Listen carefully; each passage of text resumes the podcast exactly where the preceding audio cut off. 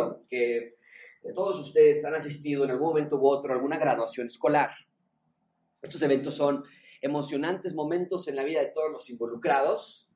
Marca el final de una etapa, celebra a los estudiantes que se esforzaron en concluir, celebra a los padres que fueron activos colaboradores en el proceso, reúne a las familias, porque bueno, vienen los abuelos, vienen los tíos, vienen los amigos a estas clases de eventos. Puede ser que terminó tu hijo, tu nieto, tu amigo la primaria o se graduó de la universidad, pero son logros celebrados con felicidad y satisfacción.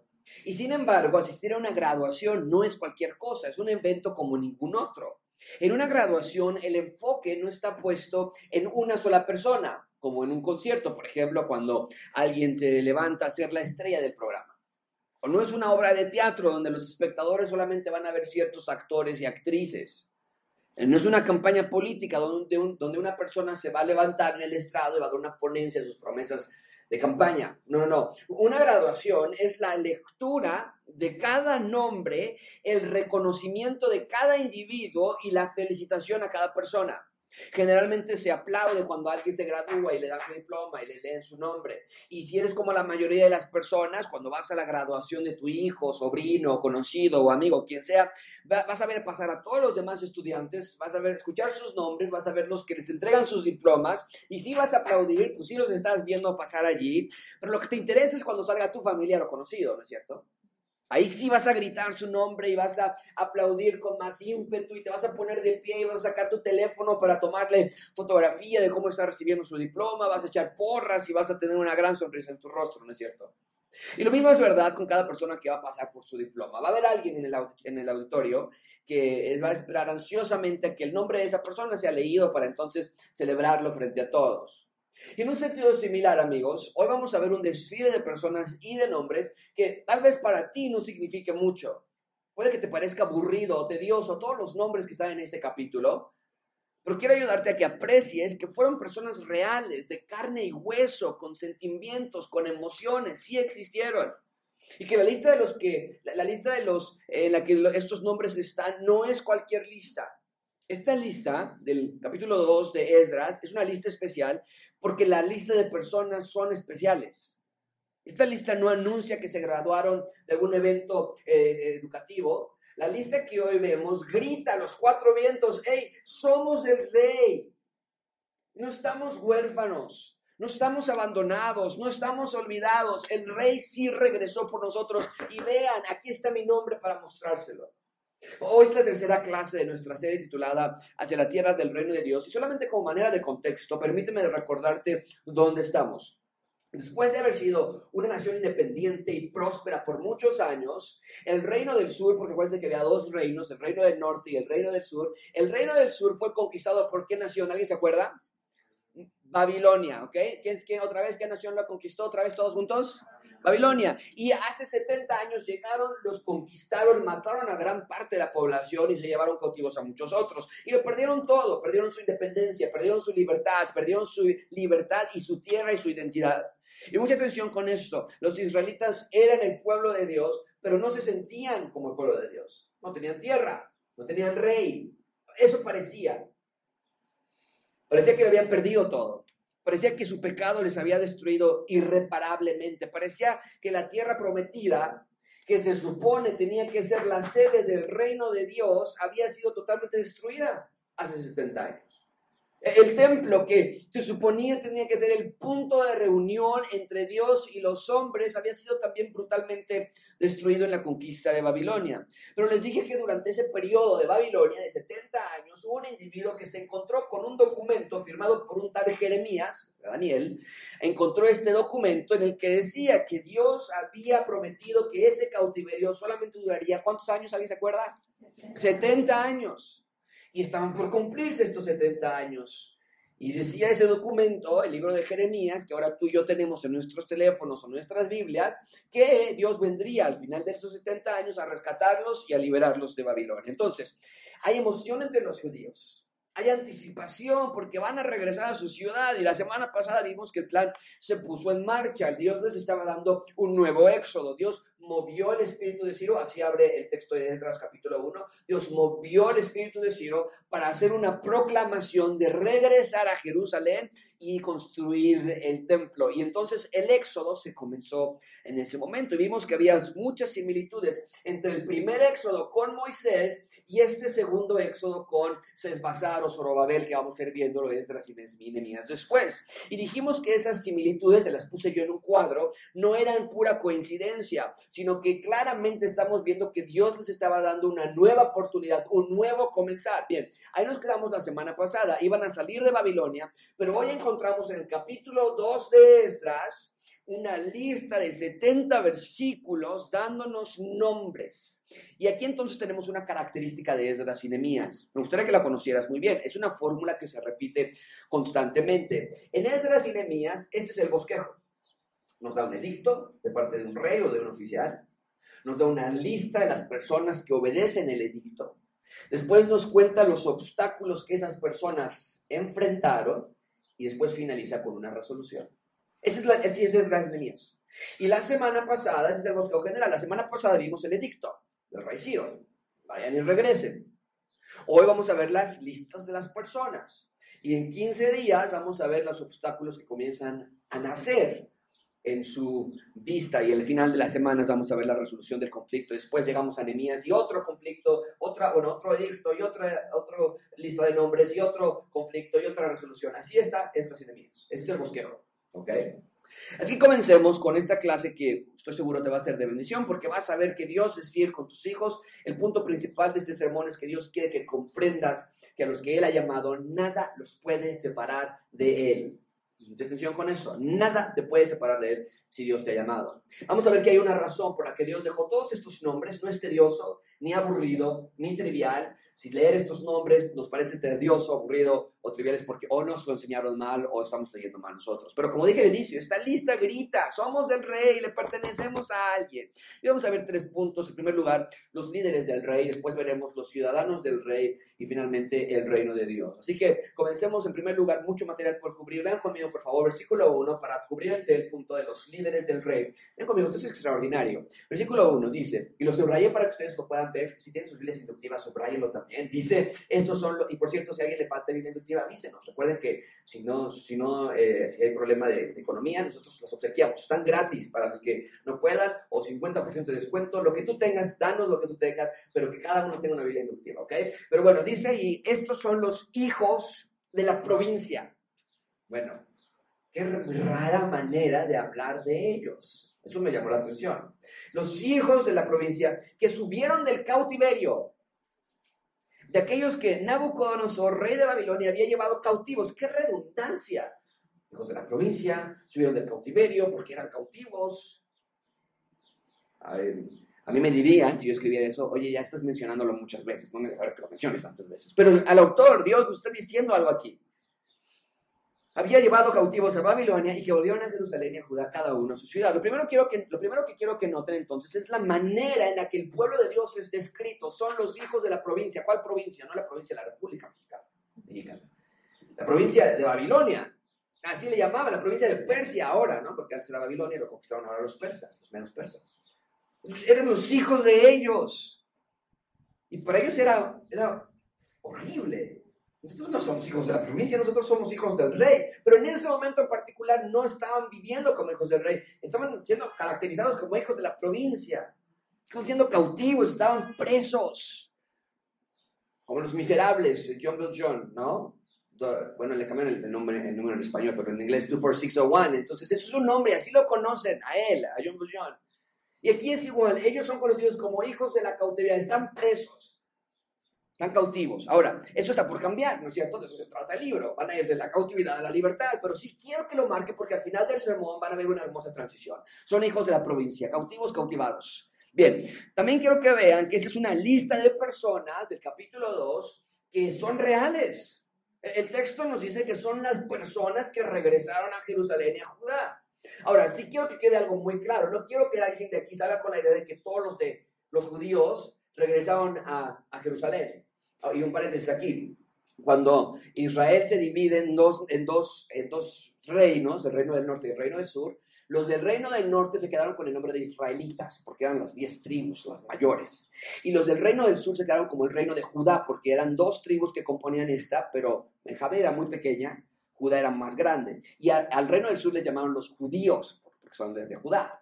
Y al reino del norte de Israel, porque eran la mayoría cantidad. Pero Israel desaparece, porque se mezcla con los asirios, desaparece, y ahora nada más quedan los judíos. Hasta hoy día, los judíos como los conocemos. Pero bueno, entonces, no todos regresaron a Jerusalén. Aun cuando estaban cautivos en Babilonia, muchos ya habían hecho vida allá. Ya habían puesto sus changarrillos, ya habían puesto su vida, ya se habían graduado, ya estaban trabajando, ya tenían su plaza, ¿no? Así ya tienen su plaza. Entonces, ¿para qué se regresan? Ya estaban instalados. Y otros, como el caso de Daniel, ya estaba muy grande para regresar. Le tomaba meses viajar desde Babilonia hasta Jerusalén, era peligroso. Entonces ya, algunos por edad ya no querían hacer ese viaje. Y ahorita que estamos por estudiar del capítulo 2, nos dice quién sí regresó. Y entonces, haciendo la suma nosotros, aproximadamente 50,000 judíos regresaron de la cautividad a Jerusalén. Entonces, no son muchos en realidad. Bueno, 50,000 es un gran número, pero considerando que eran millones de judíos, pues eso es una cantidad minúscula. Ahora, recuerden que habrá 2 retornos más adelante. Les mencioné, creo que hace 15 días, que va a haber 3 retornos, así como fueron 3 deportaciones, como Dios hace una congruencia ahí muy hermosa. Y esa es la primera, con Zorobabel y con Sesbasar. Después va a llegar Esdras y después va a llegar Nehemías. Son 3 diferentes. Pero en esta primera, 50,000 personas van a regresar a la tierra prometida. Y estas son grandes noticias para ellos. El rescate finalmente había llegado, tal y como Dios lo había prometido. No se lo merecían y sin embargo Dios se los estaba dando. Y vimos la semana pasada que hasta el rey Ciro dio una ofrenda voluntaria para el proyecto. O sea, parecía lo imposible, un sueño. Y sin embargo estaba ocurriendo. Empacaron todo, vendieron todo, se prepararon y estaban listos para salir, para comenzar con sus nuevas vidas en sus lugares de orígenes. Pero no olvides que todo esto no es para ellos. No están regresando para hacer su vida ahora en un nuevo lugar. Están regresando para instalar el reino de Dios en la tierra. No es que están regresando para sus propios intereses, sino que Dios les estaba asignando la tarea que ellos mismos habían fallado años atrás. ¿Cuál era su tarea? Sean el reino de Dios. Expandan el reino de Dios. No lo habían hecho. Al contrario, se habían rebelado en contra del reino de Dios y del rey y sufrieron las terribles consecuencias por 70 años. Sus familias, tú y yo no sabemos lo que se siente. Como Daniel, que capture a Daniel y digan, este está joven, es productivo para Babilonia, a sus papás mátalos. Y frente a él, muy probablemente, los asesinaron. Ellos sabían, estamos aquí por nuestra rebeldía, estamos saboreando las amargas consecuencias de nuestro pecado. Sus familias habían caído muertas, pero aquí Dios les estaba dando una nueva oportunidad y permíteme hacer una breve aplicación aquí. Tú y yo somos el reino de Dios ahora. ¿Estás siendo el reino de Dios en tu vida? Amigo, amiga, ¿estás siendo un ciudadano que está extendiendo y expandiendo el reino o que lo está escondiendo? Con tu vida, ¿anuncias el reino de Dios? ¿Tu vida está alumbrando con la luz del reino? ¿O más bien tú estás inmiscuido en la oscuridad de Satanás? Amigo, al igual que Israel, déjame hacerte una clara advertencia. Corres un gravísimo peligro si estás en desobediencia al rey. No lo hagas. Te ruego que regreses y que encuentres a Dios mientras puedas ser encontrado. No dejes pasar ni un día más. Bien, pero entonces el versículo 1 nos dice que los hijos de la provincia, noten eso de nuevo, van de regreso a sus ciudades. Y aquí otra cosa que comentar. Ellos tienen una ciudad, un destino clarísimo. En el GPS no le pusieron vamos a Querétaro, vamos a Nuevo León. Ellos tienen la ciudad clarísima hacia dónde van, Jerusalén. Y esto me recuerda entonces que hay un enlace directo que tiene Israel con su tierra. No el Israel que está en este momento en el Medio Oriente. Ese no es el Israel de Dios. Es un pueblo que se llama, que está viviendo en Israel. Son israelitas, sí, pero hay un Israel espiritual. Hay un Israel que Dios dice, voy a convertir sus corazones eventualmente y en un futuro, por eso nosotros creemos que en un futuro hay un milenio en donde el Israel literalmente va a regresar a Israel a vivir allí y reinar con Jesús en el trono de Jerusalén. Y no van a traer alitas y volando, no es el cielo, no están ahí entre nubes, va a ser una ciudad así con pared y con pe y va a estar ahí Jesucristo reinando desde el centro. Por eso nosotros creemos que el pueblo de Dios tiene una herencia étnica. No se puede borrar sus promesas que le ha hecho Israel. Una herencia demográfica, territorial. en la tierra prometida. Y nos da tristeza ver el templo construido que está sobre el Monte Santo, porque ahí no debería estar. Pero un día, ahí desde ahí va a reinar y el templo va a estar construido allí de nuevo. Pero bueno, hay una promesa literal al pueblo de Israel y desde luego que cayeron con Babilonia, no han vuelto a disfrutar de su tierra desde ese entonces. No han vuelto a disfrutar los judíos de su tierra desde ese entonces. Desde Babilonia, imagínate cuántos años llevan así.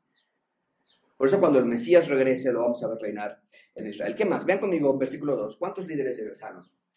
Dice, los cuales vinieron con, vamos a ver, Zorobabel, Jesúa, Nehemías, Seraías, Rehelaías, Mardoqueo, Bilsán, Mispar, Bigvai, Rehum y Bana. Y el número de los varones del pueblo de Israel son tantos, ¿no? Bien, mucha atención con eso porque está increíble. El texto nos dice que regresan de la mano de un grupo de líderes, es decir, los 50,000 ciudadanos que van de regreso a Jerusalén lo hacen con la guía de los líderes que encontramos en el versículo 2 y el último versículo que está en el capítulo 1, versículo 11. Lo pueden ver ustedes en su Biblia, está arribita de lo que acabamos de leer. Se los pongo en la pantalla por si acaso. Dice que todos los hizo llevar Sesbasar. Este era un judío, gobernador que Persia puso, pero judío. Sesbasar se los llevó de Babilonia a, ¿dónde se los llevó? ¿Está en la pantalla? A Jerusalén. Entonces, Sesbasar, que nos dijo en el versículo 11, más los que nos acaba de decir en el versículo 2 del capítulo 2, son los encargados de llevar a Judá de regreso a Jerusalén. No sabemos mucho cada uno de ellos. A ver, nos dice aquí versículo 11 del capítulo anterior, Sesbasar. Pues ahí claramente nos dice que él era el encargado, él era el gobernador, lo que sabemos de él. Y después del versículo 2 que estamos estudiando ahorita, no sabemos mucho de estos nombres. Zorobabel, sabemos que él va a convertirse en gobernador después. Hay una transición, Sesbasar se va y Zorobabel se va a quedar, por eso está hasta arriba. Y por cierto, Zorobabel venía de la familia de David, del rey, entonces hay una línea genealógica muy interesante, y él se va a quedar como un representante de David ahí. Jesúa está ahí, es el sumo sacerdote, lo pueden poner en sus Biblias también. Sumo sacerdote es lo que sabemos de él, vamos a verlo construir el altar la próxima semana, y después el templo del capítulo 6. De los demás nombres que están en el versículo 2 no sabemos mucho. Este Nehemías y Mardoqueo, mucha gente piensa, bueno, esto es el Nehemías, ¿no? No es cierto, porque eso es hasta 60 años después. Son dos otros, y Mardoqueo también aparece en el libro de Esther, pero no son los mismos personajes que llevaban los mismos nombres, pues no era nada más como que una persona se llamaba Nehemías en todo el planeta. Entonces, los demás no sabemos mucho de ellos, pero esa es la parte que a mí me parece increíble. ¿Cuántos líderes son? ¿Los contaste? ¿Cuántos son? 11 en el versículo 2, más Sesbasar, que nos dijo en el capítulo, ¿cuántos son otra vez? 12. 11 listados en el versículo 1, en el versículo 2, más Sesbasar nos dan 2. Y este número es común en la Biblia, desde luego. Permíteme ponerlo así. En el primer Éxodo, nosotros vimos a Dios liberar de Egipto a la tierra prometida de la mano de 12 padres de las tribus de Israel. En el segundo Éxodo, ahora vamos a ver a Dios liberar a Israel de Babilonia, a la tierra prometida, de la mano de 12 líderes. Y en el tercer Éxodo vamos a ver, o vimos ya cómo nos libera de nuestro pecado a la tierra prometida de la mano de 12 apóstoles. Esto es increíble. ¿Pueden ver cómo la Biblia es una sola historia? No son muchas historias, ni cada libro de la Biblia está desconectado con el resto. Todo se conecta entre sí. Y cuando lo vemos así, es clarísimo entonces que la Biblia se trata de Dios rescatando a lo largo de la historia de las civilizaciones a su pueblo. Quiere instalar su reino. Vean ustedes, cada uno de esos recuadros equivale a ciertos periodos de la historia de la humanidad. Y cada uno de estos recuadros nos demuestra que Dios quiere habitar entre nosotros. Esto es extraordinario. Su implacable deseo de instalar su reino en la tierra. Esto es increíble. Bien, entonces, van a salir los hijos de la provincia, así les llamó, los cautivos, nos dijo el versículo 1, y ahora nos toca revisar quiénes salieron. Ven en segundo lugar los ciudadanos del rey. Esta sección vamos a leerla de corrido. Me voy a detener a mencionar 2 o 3 cosas de nombres que conocemos, la mayoría no sabemos mucho de ellos. Pero antes de empezar, esta lista parecería que son puros nombres aventados al azar, y no es cierto, está muy bien organizada. Déjame mostrarte cómo. Los ciudadanos del rey que regresan. Bueno, primero nos van a dar a 18 familias que van a regresar con sus descendientes, van a regresar porque tienen lazos genealógicos. O sea, va a regresar Sebastián, quien era el hijo de Josué, ¿no? En mi caso, que es mi hijo. Y va a regresar fulanito porque era hijo de sutano de tal. Son 18 familias que van a regresar porque tienen un lazo genealógico, familiares. Vean conmigo, versículo 3. Los hijos de Paros, 2,172. Los hijos de Cefatías, 372. Los hijos de Ara, 775. Los hijos de Paad Moab, de los hijos de Jesúa y de Joab, 2,802. Aquí nada más un breve comentario. Aquí Esdras se sale del patrón. Nos dice que este es hijo de tal y que los hijos de tal y que los hijos de tal, cuántos van regresando, pero aquí nos agrega más información. Y nos dice que esta familia, particularmente los hijos de Paad Moab, vienen de los hijos de Josué y de Joab. Y al que el hecho de que Esdras se salió del patrón y nos dio esta información extra, que no lo hace muy seguido, lo vamos a ver ahorita, nos hace pensar que este Joab fue el capitán del ejército de David. Era un conocido capitán, un gran capitán del ejército de David, y nos dice, esta familia son de ellos, vienen desde el ejército de David, el capitán del ejército de David que tuvo sus nietos y bisnietos y demás. Bueno, versículo 7.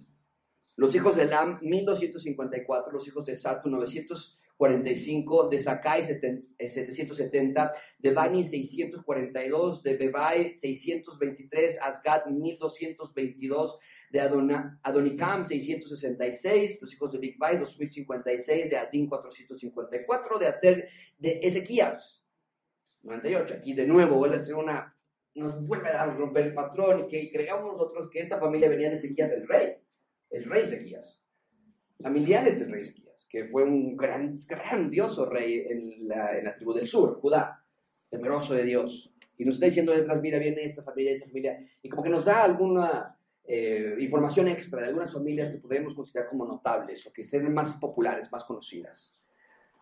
Los hijos de Besai, 323, los hijos de Jora, 112, de Asum, 223, de Gibar, 95. Ahí están, 18 familias que regresan porque sus antepasados vivieron en Jerusalén. Pero no nada más ellos regresaron.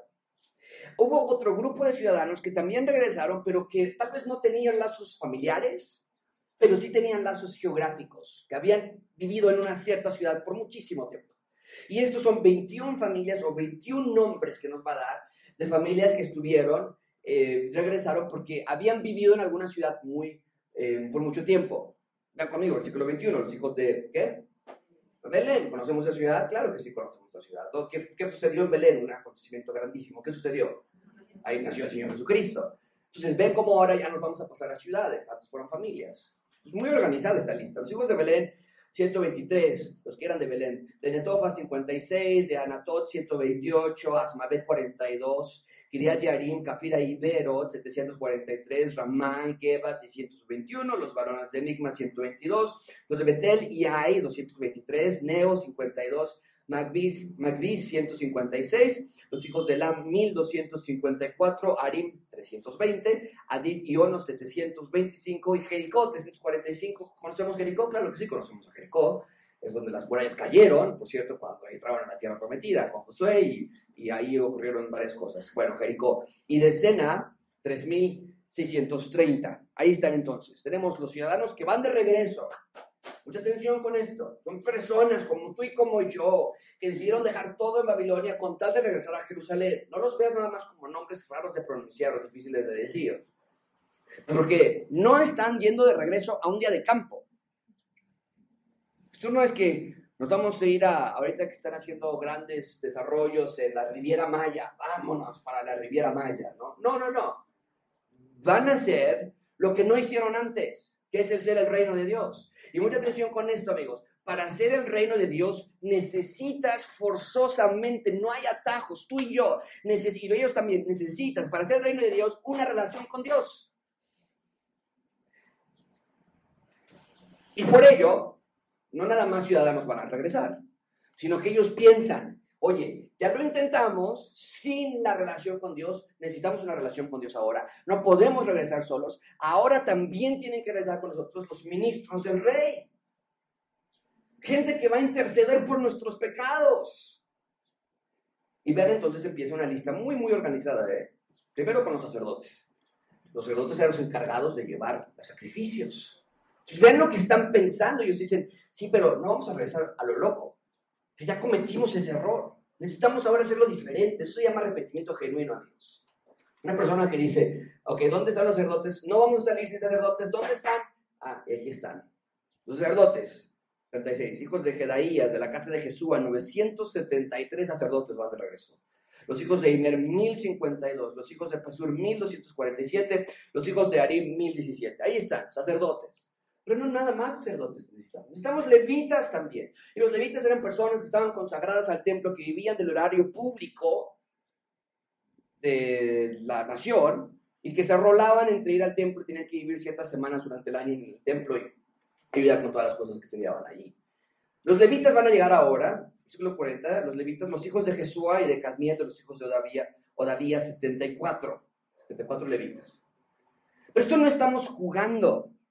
Eso no es una broma para ellos. Estamos músicos también, porque en el templo vamos a adorar a Dios. O sea, vean ustedes allí que nosotros a veces tenemos nuestras prioridades de manera incorrecta. ¿En qué universidad me voy a quedar? ¿Cuál carrera? Google. ¿Cuál es la carrera que más dinero me va a traer? Este es nuestro problema, ¿no? Google, ¿cómo hacerle para que mi esposa cambie? ¿Cómo forzar a mi esposa que se divorcie de mí? ¿No? Ellos tenían una prioridad muy clara. Es relación con Dios, sí o sí. Y necesitamos adorar a Dios. Los cantores, los hijos de Asaf. Asaf fue el que escribió muchos de nuestros salmos que tenemos hoy día. Y de esos descendientes que se dedicaron a la música y que les gustaba adorar con poesía a Dios, fueron 128 personas. Ven el equipo, el staff que llevan, ¿eh? Ellos nos dijeron, a ver, un contador, un arquitecto, y mi casa, y va a traer alberca. Y no nada más van ellos, dicen que llegan porteros también. Los porteros, dice uno de los salmos, que prefiero ser portero en la casa de Dios que cualquier otra cosa. Los porteros estaban en las puertas de la entrada del templo. Ellos daban la bienvenida a las personas, ellos limpiaban, ellos hacían varias cosas importantes en el templo. Los porteros también regresan. Los hijos de los porteros, los hijos de Salum, los hijos de Ater, los hijos de Talmón, los hijos de Acub, los hijos de Atita, los hijos de Sobai, por todos, 139 porteros. Y luego necesitan siervos del templo. Están reconstruyendo antes de llegar a Jerusalén. Se están llevando todos los elementos necesarios para que cuando lleguen a Jerusalén puedan tener una relación con Dios. Qué increíble prioridad tenían estas personas, ¿no? No les importaba nada más. Solamente queremos una relación con Dios. Llevan a siervos del templo. Los siervos del templo, los encargados en limpiar, en actividades administrativas, la operación del día a día. Bueno, de ellos, ¿quiénes van? Dice, los sirvientes del templo, van los hijos de Sia, los hijos de Azufa, de Tabaot, Queros, Sia, Padón, Levana, Agaba, Acub, Agab, Salmai, Anán, Gidel, Gaar, Reaía, Resín, Necoda, Gazam, Usa, Pasea, Besai, los hijos de Asena, de Meunim, Nefusim, Babuk, Akufa, Arur, Paslud, Meida, Arsa, Barcos, Sísara, Tema, los hijos de Nesía, los hijos de Atifa. Y vean ahora el versículo 55. Nos dice Esdras, vuelve a romper el patrón. ¿Por qué? Pues, ¿qué creen?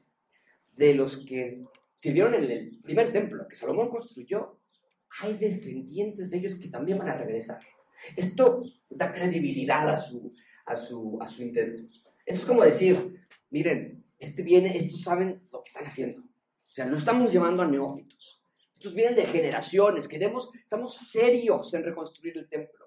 Estamos serios en ver que nuestras consecuencias nos llevan lejos de Dios. Esto es arrepentimiento genuinos. Y nos dice entonces que desde los hijos de siervos de Salomón, que sirvieron el templo de Salomón, van, ¿quiénes? Sotaí, Sofret, Peruda, Jala, Darcón, Gidel, los hijos de Cefatías, los hijos de Atil, los hijos de Pokeret, Asebaim, Amí, todos los sirvientes. El total son 392. Entonces, ahí está todo el equipo que va a regresar para echar a andar el templo. Amigos, vean, no van de vacaciones. Esto no es vamos a buscar un Airbnb a ver cuál está más barato y metemos más gente, porque estamos ya hasta aquí de Babilonia. No. Para el templo, para ellos, el templo lo es todo. Sus vidas de aquí en adelante giran alrededor de la presencia de Dios. Ya vieron lo que pasa cuando ignoran la presencia de Dios. Ya sintieron qué se siente vivir sin la presencia de Dios. Su prioridad primaria cuando regresan a Jerusalén es echemos a ver el templo. Tú tienes que funcionar. Desde el portero hasta el sacerdote y los ciudadanos, todos vamos seriamente a esto. Bien, pero ahora, esto es extraordinario, ¿ok? Viene un grupo de personas que quieren llegar a Jerusalén, y esto me parece hasta gracioso, porque van indocumentados. Se quieren ir por el río Bravo, quieren llegar al otro lado de la tierra, pero no traen pasaporte. Y dicen, somos de Israel. Pero no hay manera de mostrarlo. Esto tiene tanta aplicación que cuando yo estaba estudiando esto, bueno, tuve que borrar muchos de mis notas porque ya estaba hasta veintitantas páginas. Pero tiene muchísimo porque tú y yo también podemos decir que somos creyentes. Pero no hay manera de demostrarlo por la clase de vida que llevas. Y para Dios es algo serio. Vean lo que sucede aquí. Dice el versículo 59, bueno, nos dice Esdras, pero ¿qué creen? Espérenme, un paréntesis, dice Esdras. Hubo un grupo de personas que subieron de Telmela, Tel Arsa, Querub, Adán e Imer, que no pudieron demostrar la casa de sus padres, ni su linaje si eran de Israel. Los hijos de Delaía, los hijos de Tobías, de Necoda, 652 personas, de tres familias. Delaía, Tobías, Necoda. 652 personas que decían, vámonos, ya tengo todo yo, vámonos. Y dicen, espera, ¿dónde está tu pasaporte? No, es que crees que el perro se lo comió, que es que porque cuando nos mudamos se me perdió y no hay manera de demostrarlo. Tres familias, pero no nada más eso. Esto es increíble. Sacerdotes. Dice el texto que de los hijos de los sacerdotes, los hijos de Abaía, los hijos de Cos, de Barzilai, el cual tomó mujer de las hijas de Barzilai, Galadita, y fue llamado por el nombre de ellas. Barzilai fue el que ayudó a David a regresar al trono después del golpe de estado de Absalón, su hijo, un hombre muy querido entre los israelitas. Dicen, de él tuvo hijos, y ahora eran sacerdotes. Dice, pero buscando su registro de genealogía, si no fue hallado. O sea, estas tres familias de sacerdotes eran tres familias de ciudadanos, tres familias de sacerdotes que dijeron, oigan, ¿qué onda? A mí pásenme el altar, yo me encargo, cuenten conmigo, yo soy del rey. Las personas decían, espera, te vamos a tener que excluir el sacerdocio. Vete para atrás de la línea, no te queremos aquí. Esto es wow, esto es increíble. No tenían manera de comprobarlo. 6 familias en total que estaban ahí, en la esquina, aquí los 50,000 personas, y aquí estas tres familias, estas 6 familias, 3 de ciudadanos, 3 sacerdotes que decían, ¿qué hacemos con ellos? Porque no hay manera de comprobar que son del rey. Y entonces la respuesta que ellos dicen es, ¿sabes qué? No vamos a jugar con esto. Versículo 63, el gobernador, es decir, Sesbasar, les dijo, ¿saben qué? A los sacerdotes, y se implica que también a los ciudadanos, no coman de las cosas más santas. O sea, no quieran ser sacerdotes, Entonces no pueden participar de nada de esto hasta que hubiese sacerdote para consultar el Urim y Tumim. El gobernador Sesbasar les dice, para afuera, síganos, pero que quede muy claro que hay una línea que no pueden pasar. Ustedes no son de nosotros. Hasta que haya un sacerdote y le preguntemos a Dios qué hacer con ustedes a través del Urim y Tumim. Un paréntesis, ¿qué es el Urim y Tumim? Muy simple, eran 2 rocas chiquititas que los sacerdotes traían puesto en su pechera, con otras joyas que representaban la belleza y la santidad de Dios, y que literalmente eran como, una de un color representaba el sí, y otra de otro color representaba el no, y las tiraban, y de manera que una caía, en qué área caía, era como Dios respondía. Pero lo que quiero que vean es el pueblo está aterrorizado. Cuando estas personas vienen y le dicen, oigan, es que no tengo pasaporte. Empiezan ellos con un temor, o sea, un miedo. ¿Por qué había tanto miedo? Porque si no había manera de comprobar que eras verdaderamente de Israel, entonces no te vamos a dejar pasar fácilmente. ¿Por qué? Porque fue precisamente la mezcla de culturas que traían otras naciones y que se juntaban con ellos lo que los llevó a idolatría espiritual. Y ven el temor y respeto que tienen para con Dios. Dicen, no vamos a permitir que entre nadie hasta que le preguntemos a Dios qué hacer con ustedes. Y podríamos decir tú y yo, aprendieron la lección. Porque precisamente por mezclarse entre pueblos y decir, bueno, yo creo en Dios, pero también creo en esto. Y decirles anteriormente, pues vengan, entren. Fue la mezcla de culturas y de sincretismo religioso lo que les provocó estar en Babilonia por 70 años. Aquí, en otras palabras, dicen ellos, no vamos a cometer ese error otra vez. Solamente los hijos del rey pueden entrar al reino de Dios. Nadie más. Esto tiene decenas de aplicaciones para ti y para mí. ¿Qué clase de amigos estás permitiendo en tu vida? ¿Qué clase de lecturas estás permitiendo en tu vida? ¿Qué clase de videos estás viendo? ¿Qué clase de ayuda espiritual, emocional estás escuchando? Pero sobre todo a mí, la que a mí me deja más marcado es, oye, ¿y si buscan mi documentación, me van a encontrar? No estoy hablando de pasaporte legal, estoy hablando de documentación ante Dios. ¿Sí soy parte del reino yo? ¿O soy un simple simpatizante del reino? Me pregunto, ¿cuántos de nosotros necesitamos hacer lo mismo que ellos? Tal vez tú has perdido el temor de Dios y a todos les das la bienvenida. No tienes respeto de Dios. No buscas vivir de manera santa. Amigo, amiga, es hora de que tú también te propongas que no vas a hacer nada en tu vida sin primero tener el visto bueno de parte de Dios. Ahora, tú y yo no ocupamos el Urim y Tumim ya más. Ya tenemos el Espíritu Santo habitando en nosotros y tenemos las Escrituras. Pero a veces los ignoramos tan fácilmente.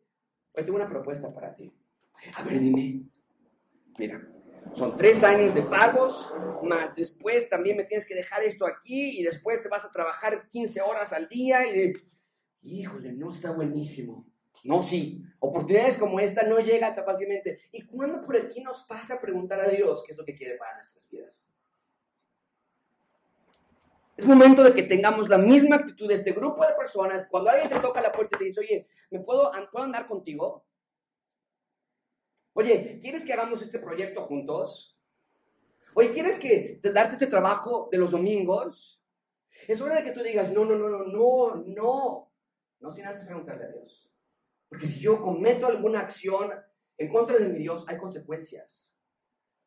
¿Con quién vas a andar? ¿Qué vas a ver? ¿Qué tomar? ¿Dónde trabajar? ¿Dónde vivir? ¿Cómo mantener tu familia, tu matrimonio, escuela? Lo que sea.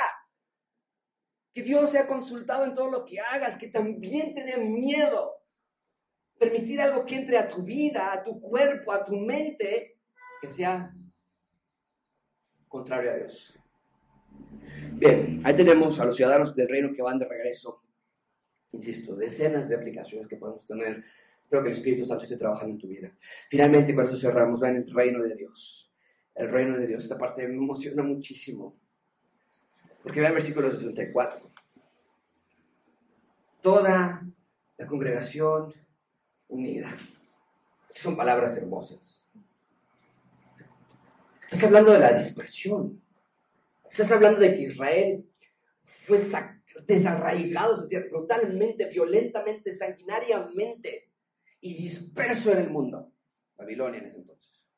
Y aquí el versículo 64 dice, toda la congregación unida. Como un solo hombre. Y lo voy a conectar al final con un versículo del Nuevo Testamento que está padrísimo. Eran 42,370. Eso es lo que hace Dios. De la dispersión, Él une. De la destrucción, Él reconstruye. Vemos que había unidad y cohesión e identidad. Pero no lo ignores. Tenían identidad y propósito porque Dios estaba en medio de ellos. Aquí no era de que se pusieron de acuerdo de pronto y dijeron, oigan ya, no, vamos a ponernos de acuerdo, vamos a exigir a Dios. No. ¿Qué nos dijo la semana pasada el versículo 5 del capítulo 1? Dios movió el corazón de las personas que habrían de regresar. Dios es el que les dio identidad y en tu vida debe serlo igual. Si no sientes identidad y propósito en tu vida, amigo, amiga, es probablemente porque estás viviendo tu vida a tu manera. Las escrituras no me llaman la atención, me aburren, me duermo, no quiero orar, no siento nada.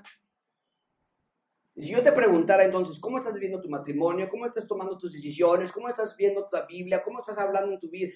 Sería toda tu manera de vivir. Y cuando vivimos a nuestra manera, no hay identidad y hay propósito. De pronto, pues claro, lo lamento por ti, de verdad, sinceramente. ¿Para qué despertar? Y hay personas que dicen, ¿para qué vivir? Y yo le diré, lo que te diría a ti es, no lo sé. De la manera que estás viviendo, no hay razón de vivir. A lo loco, por vivir. ¡Qué tristeza! Pero Dios, cuando está en medio de nuestras vidas, nos da identidad. Te sientes parte de algo más grande que tú. Ves las marcas de Dios en el mundo que ha creado, pero también las ves en tu corazón. Y luego Esdras nos dice que los ciudadanos iban acompañados, porque bueno, aquí nos dice que eran 42,000, pero yo te dije que eran 50,000 aproximadamente que regresaron. Y nos dice que estos 42,000 eran 42,000, pero versículo 65, pero espérate, no estamos contando a sus sirvientes y sus siervos y siervas, los cuales eran 7,337 y tenían 200 cantores y cantoras, sus caballos, anoten eso, caballos, y sus mulas, sus camellos, 430, y asnos. ¿Ven el contraste? Unos van con mucho dinero, van en su Lamborghini, y otros van ahí en su bochito. Unos van ahí en su SUV, nuevecísima, entonces en su combi. Lo que está diciendo el texto. Muchos regresaron con posesiones, hicieron dinero en Babilonia, qué sé yo, y regresaron con dinero. Otros humildes, pero todos regresaron de la mano del rey y sus líderes. Y ven lo que pasa ahora, versículo 68. Y algunos de los jefes de las casas paternas, cuando vinieron a la casa de Jehová, que estaba en Jerusalén, o sea, ya llegaron y vieron el remanente, la destrucción, las ruinas de la casa de Jerusalén, el templo. ¿Qué hicieron? Y se hicieron ofrendas voluntarias para la casa de Dios, para reedificarla en su sitio. Ofrendas voluntarias, lo subrayé, ¿por qué? Ahorita se los voy a mostrar. Según sus fuerzas dieron al tesorero de la obra 61,000 dracmas, de oro, 5,000 libras de plata y 100 túnicas sacerdotales. De nuevo, hay un énfasis aquí, amigos, en decir, cuando llegan a Jerusalén y dicen, ¿qué? No hay templo. Echamos a todo el equipo ya. Lo destruyeron por completo. Su obsesión en ese momento es que se reconstruya a como dé lugar. Porque no vinimos de Babilonia hasta acá para hacer nuestras vidas a nuestra manera. Y entonces dan los recursos necesarios para reconstruir la casa. Esto es el punto, amigos. Están hartos, están cansados, están asqueados de vivir lejos de Dios. Por 70 años, cada año pasó el día de la expiación sin poder llevarle a alguien un cordero para perdón de pecados. Y llegan ahora a Jerusalén y no hay templo. Y dicen, esto no puede ser. Tenemos una obsesión por el perdón de pecados. Necesitamos la relación con Dios. Quiero una relación estrecha. ¿Qué tal tú, amigo, amiga? Jóvenes, ¿qué te interesa más? A ver, ¿quién te va a llegar? ¿Quién va a ser tu novio? ¿Quién va a ser tu novia? ¿Te importa más la relación con tu jefe para que te dé aumentos? Oye, esposa, cómprale algo a la esposa del jefe, ¿no? Para llevarle un detallito ahí al jefe, a la gerente, lo que sea. ¿Te importa más esa relación que la relación con tu Dios, con tu Rey? Y entonces vemos que están tan interesados en que la construcción del templo se lleve a cabo lo más rápido posible que dan ofrendas voluntarias para que se concluya más rápidamente. Y otra vez, esto nos conecta con lo que sucedió en el pasado. Porque cuando Dios rescató a Israel en este primer éxodo de la mano de Moisés, Dios les pidió en el desierto, pasaron 40 años en el desierto, construir un tabernáculo porque Dios quiere estar en medio de su pueblo. Tabernáculo, el templo es el punto de reunión de Dios con su gente. Entonces, en el desierto, Dios le dice a Moisés, construyan un tabernáculo. Y entonces Moisés dice, oigan, Dios quiere habitar con nosotros, está muy padre, tenemos que construir un tabernáculo. Y vean lo que dice Moisés, está padrísimo. En Éxodo 36 dice, y tomaron de delante de Moisés toda la ofrenda que los hijos de Israel habían traído para la obra del servicio. Entonces se conecta, porque es lo mismo que está pasando en Esdras. Traen ofrendas. Y dice, y del santuario, a fin de hacerla, o sea, ya, que se haga este tabernáculo. Están aquí en la primera éxodo, en el desierto, ¿ok? Y ellos seguían trayéndole, y lo subrayó otra vez, ¿qué dice? Todos juntos, ¿qué dice? Ofrenda voluntaria, lo mismo, cada mañana, tanto, esto no sucede muy seguido, que vinieron todos los maestros de la obra y decían, oiga, Moisés, es que ya no tenemos dónde guardar las cosas. Les dijeron, Moisés, el pueblo trae mucho más de lo que necesitamos. Diles que le bajen. Y entonces mandó Moisés a poner ahí en el grupo de Face que dice, no, hombre ni mujer, ya no traigan nada para el santuario, ya. Y así se impidió al pueblo ofrecer más, pues tenían material abundante para la obra y sobraba. Entonces, las ofrendas voluntarias que traían los líderes de las familias en Esdras se conecta con las ofrendas voluntarias que Dios había recibido en Éxodo. Esto es increíble, vean cómo se está conectando todavía. Pero no nada más se conecta con la ofrenda voluntaria en el desierto. Cuando terminaron sus 40 años en el desierto, llegaron a Jerusalén, conquistaron Jerusalén, estaban en la tierra prometida, y ahora David era el rey y dice, Dios quiere habitar con nosotros. El templo, el tabernáculo ya no es necesario, era móvil, transportable, se doblaba y lo volvían a desdoblar cada día. Ahora vamos a construir un templo. Y David anuncia que va a construir un templo, y vean lo que pasa en 1 Crónicas 29:6. Entonces los jefes, ¿qué? Es lo mismo que nos dicen Esdras. Los jefes de las familias y los príncipes y los tribus, jefes de millares y centenas, con los administradores de la hacienda del rey, ofrecieron, ¿qué dice? De nuevo vemos la misma historia repetirse a lo largo de la historia. El énfasis es que Dios quiere habitar entre su pueblo, y los verdaderos ciudadanos del rey dicen, yo necesito que Dios habite conmigo.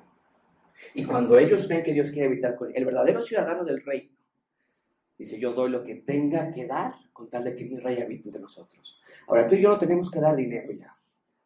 Pero sí dice Mateo que el que encuentra el tesoro y la perla de gran precio vende todo lo que tiene con tal de obtener esos dos tesoros. ¿Qué quiere decir eso? Tú y yo ya no tenemos que ofrecer ofrendas voluntarias en el sentido de dinero.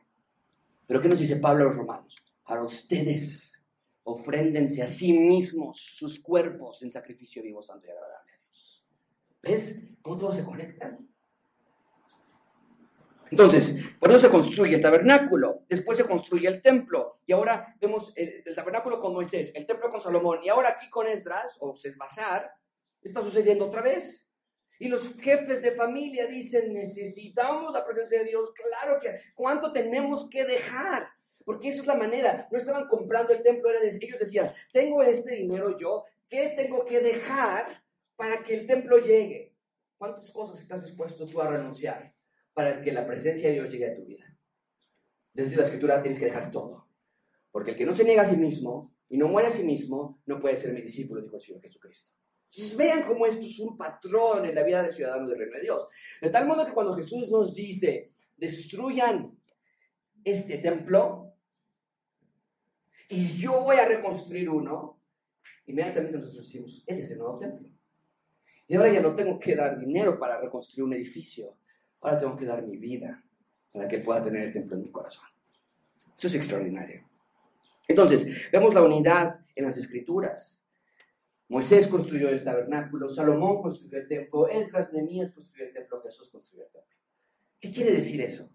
Que Dios está obsesionado en habitar con su pueblo. Esto es increíble. Y en Jesús ahora tenemos un mejor y nuevo punto de reunión con Dios. Lo que vemos en Esdras, los ciudadanos del rey fueron rescatados de un reino que no era el suyo, Babilonia, con un rey que no era el suyo, Nabucodonosor, o ahora Ciro, y Dios ahora los va a rescatar y los va a trasladar al reino de Dios. Y vean conmigo ese hermoso versículo 70, y habitaron. Ven esa frase porque la voy a hacer una conexión con Josué, no quiero que se me pierda. Pero ven ese verbo subrayado, habitaron, moraron, ya no estaban de turistas, ahora era su hogar. Habitaron los sacerdotes, los levitas, los cantores, los porteros, los sirvientes, todo el pueblo. ¿Habitaron en dónde? Dice el texto, ¿en dónde? En sus ciudades. Ya no cautivos, se fueron a sus ciudades. ¡Wow! Finalmente llegaron a Jerusalén. Y vean cómo es que quiero atar esto ahora. Versículo 2, capítulo 2, versículo 1, así empezó el texto, ¿no es cierto? Hijos de la provincia. ¿Cómo los llama ahora al final? Israel. El inicio nos dijo que subieron del cautiverio. ¿Cómo nos dice ahora? ¿Cómo nos cierra el capítulo? Están habitando en sus ciudades. Finalmente estaban en la tierra prometida otra vez. Tenían toda la tierra delante de sí. Llegaron a Jerusalén y se encontraron con esta tierra delante de ellos. Y de nuevo, este evento nos conecta con el primer éxodo. Cuando Moisés murió, su mano derecha, Josué, se quedó con el liderazgo del pueblo. Y Josué gastó toda su vida en llevar a Israel a la tierra prometida. Hicieron conquistas y operaciones militares, en fin, tú lo puedes leer en el libro de Josué. Pero cuando llegó el fin de Josué, cuando llega el libro, Josué cierra el texto, es lo que se lee en Josué 21:43. Así cierra el libro de Josué. De esta manera, dio Jehová a Israel toda la que... Y recuerden que todo esto va atado desde Génesis 1:1. Dios creó los cielos y la tierra. Y ahora la perdieron ellos, pero aquí nos dice que Dios les dio la tierra que había jurado dar a sus padres, y la poseyeron y ¿qué? Habitaron. Es lo mismo que estamos viendo. En ese primer éxodo habitaron la tierra de mano del rey. En este segundo éxodo vuelven a habitar la tierra de mano del rey. Y en el segundo y en el tercer y último éxodo que Jesús comenzó en la cruz, Él los liberó, se los puso en el recuadro. ¿Sabes qué va a pasar al final en ese tercer y último éxodo? Vean ustedes en Apocalipsis. Vi un cielo nuevo y una tierra nueva. Génesis 1:1, Dios creó los cielos y la tierra. Bueno, viene un cielo nuevo y una tierra nueva. En el primer cielo, la primera tierra pasaron, el mar ya no existía más. Y yo, Juan, vi la santa ciudad, la nueva Jerusalén, descender del cielo de Dios, dispuesta como una esposa ataviada para su marido. Y una gran voz que decía, he aquí el ¿qué? El punto de reunión del que tanto les hablo, de Dios con los hombres. Eso es lo que el propósito que Dios quiere para sus ciudadanos, habitar juntos. Así era el inicio, se perdió, pero al final dice, va a haber la nueva tierra, la tierra prometida es el lugar de punto de reunión de Dios con los hombres, y Él habitará o morará con ellos, y ellos serán su pueblo, y Dios será su Dios. Y Dios mismo estará con ellos como su Dios. Entonces pueden ver que toda la Biblia se conecta entre sí. Solamente hay una historia, el rey rescatando a sus ciudadanos para instalar su reino en la tierra. ¿Cómo podemos concluir este sermón, amigos? La lista de nombres en este capítulo es la lista de los verdaderos hijos de Dios. Son descendientes de Abraham. Por eso, a los que no pudieron demostrar su nacionalidad dijeron, aguanten, ustedes no pueden entrar. No tienen una línea directa con Abraham como israelitas verdaderos. Mucha atención con eso que acabo de decir. Descendientes de Abraham. ¿Ok?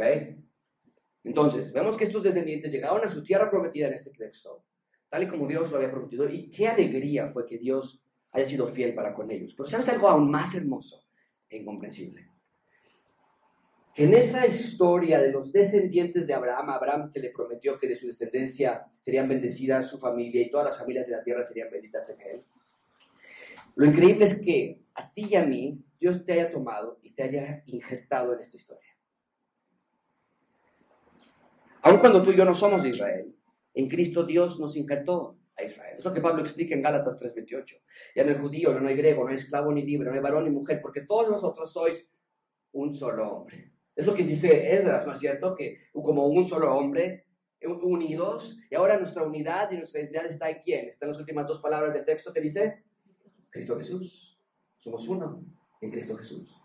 Pero no nada más eso. Y si ustedes son de Cristo, ustedes tienen sus credenciales, sus pasaportes, sus documentos que le garantizan entrada a la tierra prometida, porque en Cristo ustedes son también descendientes de Abraham, y son herederos según la promesa. Entonces, ahora nosotros junto con ese Israel, nosotros heredamos las promesas en Cristo, y ahora nosotros también podemos decir, nosotros también somos del Rey. Porque al mismo tiempo que Dios no abandonó a Israel, Dios no te estaba abandonando a ti. Porque al mismo tiempo que Dios fue fiel con Israel, Dios estaba siendo fiel contigo. Aún antes de que tú nacieses. El templo fue reconstruido por Jesús. La tierra prometida va a descender de los cielos y vamos a estar ahí en esa tierra, en ese reino, eternamente con Dios. Mi pregunta para ti esta mañana es, ¿estás seguro que tú vas a estar en esa tierra? ¿O estás pensando, como este grupo de judíos que subieron, que pues, sí soy, ¿no? ¿No? ¿No? ¿O sí? A ver, búscale en la computadora a ver si sale mi nombre. Y tal vez me digas, no, soy yo. No, claro que yo soy ciudadano del Rey. Ok, mi pregunta para ti entonces es, ¿estás brillando con la luz del Rey? Vamos a orar.